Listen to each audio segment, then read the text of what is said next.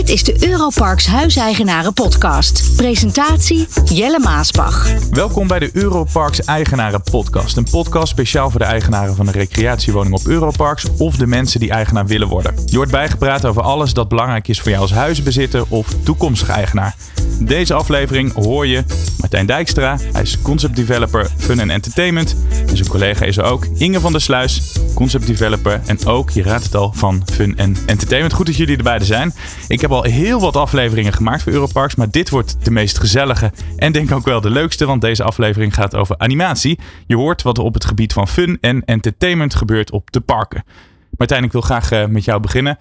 De afgelopen jaren kwamen er heel wat Engelstalige functies uh, voorbij. De ene wat leuker dan de andere, laat ik het uh, zomaar zeggen. Maar die van jou die klinkt al gelijk leuk. Fun en entertainment. Vertel, ja. Wat doe jij uh, precies op Europarks? Onze afdeling houdt zich bezig met uh, alle funwaardes op onze parken. Dus samen met onze collega's uit de operatie kijken wij zeg maar hoe we dat uh, de vakantiegevoel op onze parken kunnen optimaliseren. We kijken dus naar de faciliteiten, de activiteiten en de voorzieningen die we hebben.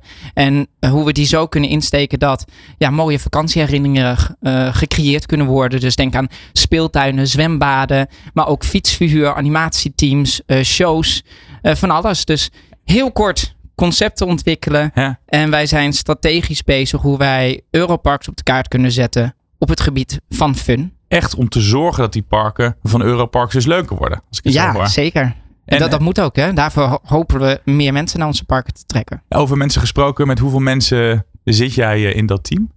Op het hoofdkantoor werken we met uh, drie personen. En daarnaast hebben wij op sommige parken vaste animatiemedewerkers in dienst. Uh, vooral bij onze grote parken, zoals Kaatsheuvel en Zuiderzee. Mm-hmm. En daarnaast werken wij met uh, samenwerkingspartners die in de hoogseizoenen onze teams komen versterken. Dat is een klein team. Dus je zegt drie mensen. Er zitten hier met twee mensen. Dus ja, één, één iemand mocht niet meekomen. We missen nu alleen Gerwin nog. Ja, die, is, die, die, die zit nu heel hard te werken om uh, onze taak over te nemen. Is wel veel werk voor zo'n klein team, lijkt me. Uh, dat is het ook. Ja, zegt hij toch met een lach. Maar wel leuk ja, om te doen. Heel erg leuk. Nou, het, het zit al in de naam, maar het is ook gewoon... Uh, ik denk dat wij echt wel een droombaan hebben. Ja? Ja. Wat maakt het een droombaan? Nou, je mag natuurlijk bezig zijn met het mooiste. Uh, is gewoon, hoe brengen we nou meer beleving op onze, op onze parken? En ja. nou, ik vind het gewoon heel erg leuk dat het heel creatief is. Dus hoe kunnen we nou innovatief nieuwe dingen naar onze parken brengen en wauwmomenten creëren. Wij praten heel veel over wauwmomenten. Mm-hmm. Wij willen dat onze, onze gasten naar huis gaan en zeggen, wow, dat was echt een coole, coole vakantie. En dat dat weer mensen naar onze parken toe trekt. Dus ja, dat vind ik gewoon echt uh, geweldig. Ja, je zit daar samen met, uh, met Inge. Uh, hoe ziet jouw werkdag uh, eruit? Uh? Ja, dat is iedere dag uh, anders. Dat kan op kantoor zijn, dat kan op uh, parken zijn. Uh, op kantoor uh, start je, starten we meestal om negen uur op, half mm-hmm. negen. Dat begint met uh, een meeting, dat kan met leveranciers zijn. Uh, waar Martijn het net ook over had, met de partners waar we samen meewerken. Dat kan een externe animatiepartij zijn, maar dat kan ook uh, de fietsenleverancier zijn. Want daar moeten we ook regelmatig updates mee doornemen. Er zijn soms ook momenten dat we naar parken gaan om te kijken hoe loopt het. Uh, maar ook om te kijken, nou, hoe, uh, hoe gaat een speeltuin hier uitzien? Om daar aan mee te denken, welke inrichting moet het zijn? Want ik ben iedere wel, dag is anders. Ik ben wel heel benieuwd, wat, wat heeft zijn fiets met fun uh, te maken? Vraag ik me gelijk af. Nou, gasten die komen op onze park om allerlei leuke dingen te ondernemen. En een van en die uh, dingen, dat is natuurlijk ook uh, fietsen in onze ja. omgeving. Want onze parken liggen allemaal in een, uh, ja, vaak in een hele mooie natuurlijke omgeving. Ja. En willen onze gasten dus een fiets huren. En uh, daarom hoort dat ook bij onze afdeling. En, en fun en entertainment is heel breed. Met, met wat voor soort thema's uh, werken jullie samen? Waar moet ik dan aan denken? Uh, nou, in de vorige podcast voor de, ja, luisteraars, de vaste luisteraars onder ons... Uh, uh, ja, werd ook al benoemd dat wij werken met vier thema's. Dat is aqua, uh, nature, city en mountain. Dat mm-hmm. hebben wij ook op onze afdeling. En dat proberen wij door te vertalen in onze faciliteiten. Bij speeltuinen kan je bijvoorbeeld denken aan uh, dat we op een bosrijke omgeving zou je wat meer hout en natuurlijke materialen terugzien. Mm-hmm. En op cityparken uh, zullen wat meer met staal uh, werken daarin. Ja, en dan denk ik bij uh, bijvoorbeeld speeltuinen en al die andere animatie denk ik gelijk aan kinderen. Is dat de doelgroep of moet ik veel breder denken? De meeste mensen denken dat wij ons vooral bezighouden met kinderen ja. en uh, families. Uh, maar wij proberen ons te richten op alle doelgroepen die bij ons op de parken komen. Dus dat zijn ook uh, de baby's, de peuters, uh, de tieners ook. Dat is ook een hele belangrijke die uh, vaak vergeten wordt. Lijkt me en een heel lastige doelgroep ook trouwens. Is ook een hele lastige doelgroep. We zagen ook vorig jaar in onze resultaten terug dat het niet uh, op alle parken altijd werd aangesproken. Dus dit jaar proberen we ons ook dit jaar, uh, ja, meer te richten op, uh, op die tieners. En hebben we ook activiteiten ontwikkeld die daar meer voor uh, geschikt zijn. En ga je dan een beetje om je heen kijken? Want ik heb uh, van die pubers uh, als neefjes. En dan... Dan ga ik daar een beetje mee in gesprek en zou kunnen denken, nou daar kan je wat uithalen. Heb jij in je omgeving waar je inspiratie uithaalt of uh, doe je dat gewoon samen met Martijn? Uh, ook samen met Martijn, maar ook uh, uit, mijn, uh, uit mijn omgeving. Het is, uh, uh, ik heb hiervoor uh, ook op andere recreatieparken gewerkt. Waarbij we ook heel veel met tieners en nou, hoe gaan we dan daarmee om? Mm-hmm. Dus daar wat ervaring uit, maar ook vooral wat willen tieners zelf. Dus daar zijn we ook wel het gesprek mee op aangegaan, ook op parken. En de animatieleiders die er daar zitten om ze daar te betrekken. Ja, wat vinden jullie nou leuk? Nou Martijn, wat zijn, wat zijn de voorbeelden? Kan je, kan je kan ons even meenemen bij de leuke dingen die jullie al hebben verzonnen?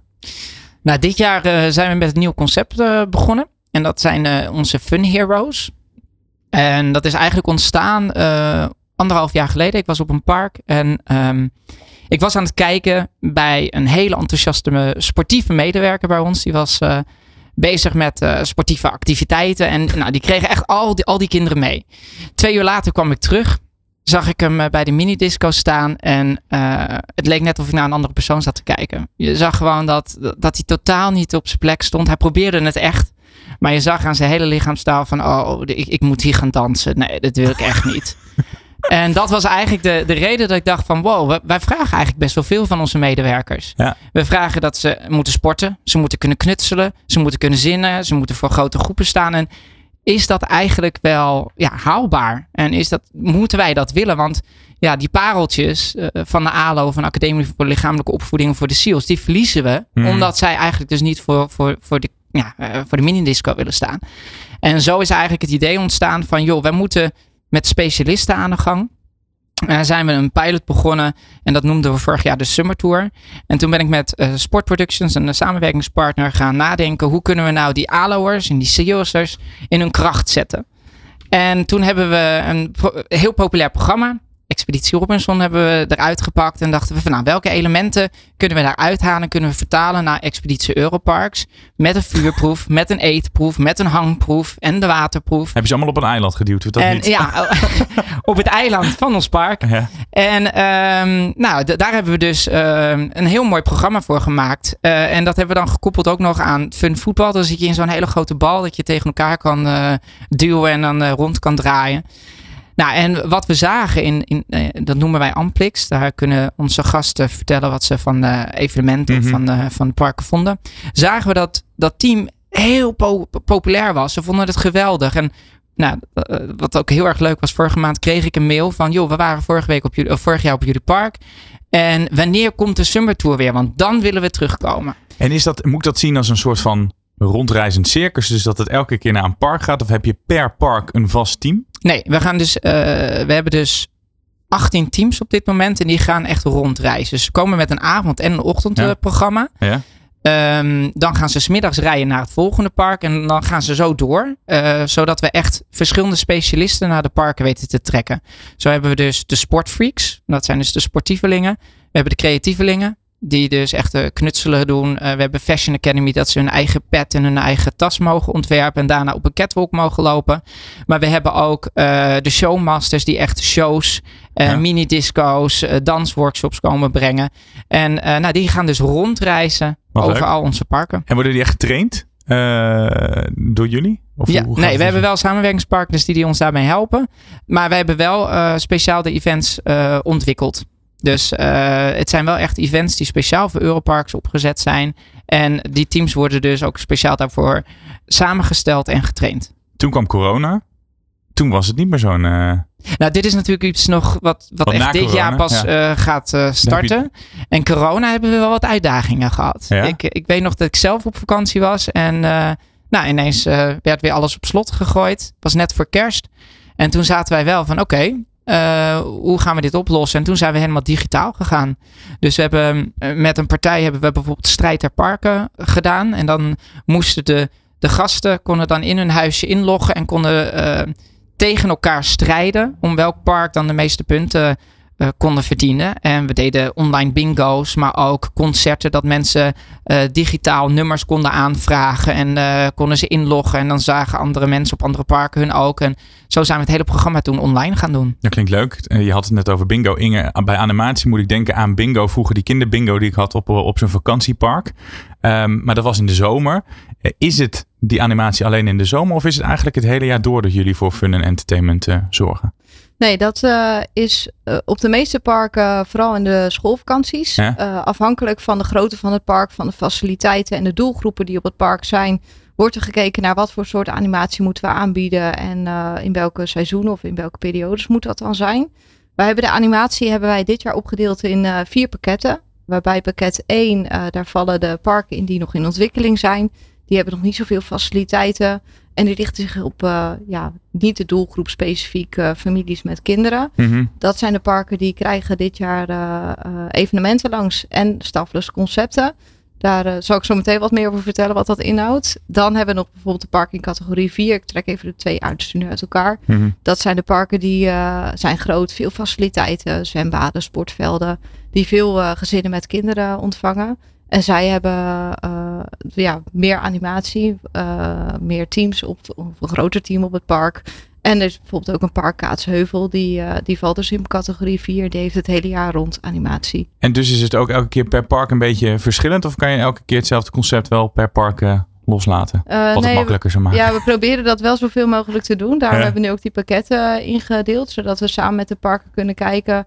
Nou, welk pakket zij het beste kunnen passen. Uh, en afhankelijk van dat pakket hebben we dus ook uh, ja, ja, wat er dan voor animatie wordt mm-hmm. aangeboden. En dan de Hollandse vraag, want blijft toch een Hollander.